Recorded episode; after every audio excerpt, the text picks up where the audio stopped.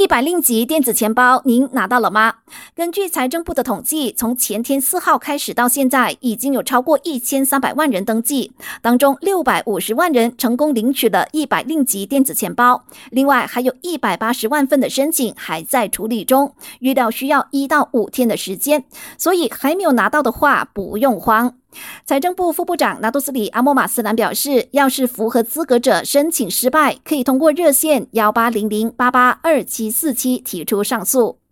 首相拿杜斯里安华表示，相比直接发放津贴，可能会让富有群体也受惠，而伊马达尼电子钱包只针对特定目标，但至少也有一千万名国人可以受惠，所以政府会继续落实这项措施，以帮助更多有需要的人。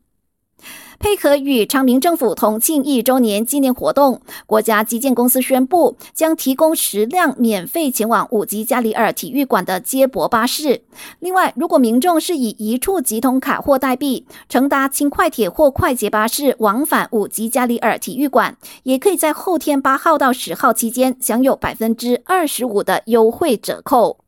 另外，热带气旋米昌登陆印度东南部，引发水灾和大停电，真奈国际机场的航班更是被迫中断。我国外交部提醒到访或住在印度灾区的马来西亚公民注意个人安全，如果需要协助，可以联络大马驻新德里最高专员署。感谢收听，我是佩珊。